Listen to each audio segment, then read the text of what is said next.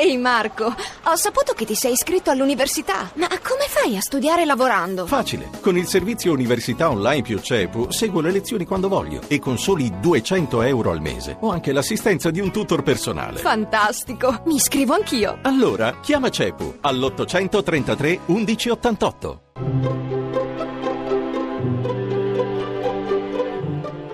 Il pensiero del giorno. In studio padre Antonio Spadaro, direttore della Civiltà Cattolica. Il 13 novembre scorso gli attentati di Parigi hanno sconvolto l'Europa. Il mostro del terrore ha bussato alla nostra porta di casa. I volti delle vittime sono quelli dei vicini, sono quelli di persone giovani, persone belle, piene di futuro, volti che non ci sono più.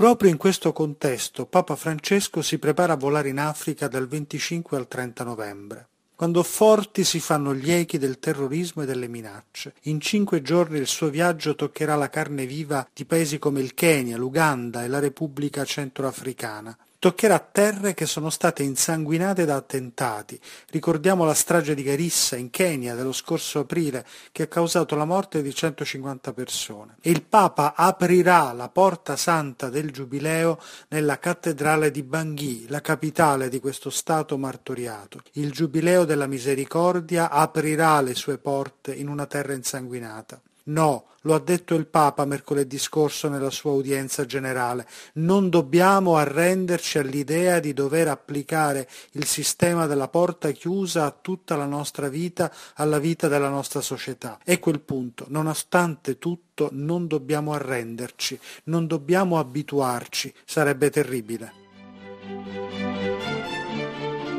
La trasmissione si può riascoltare e scaricare in podcast dal sito pensierodelgiorno.rai.it.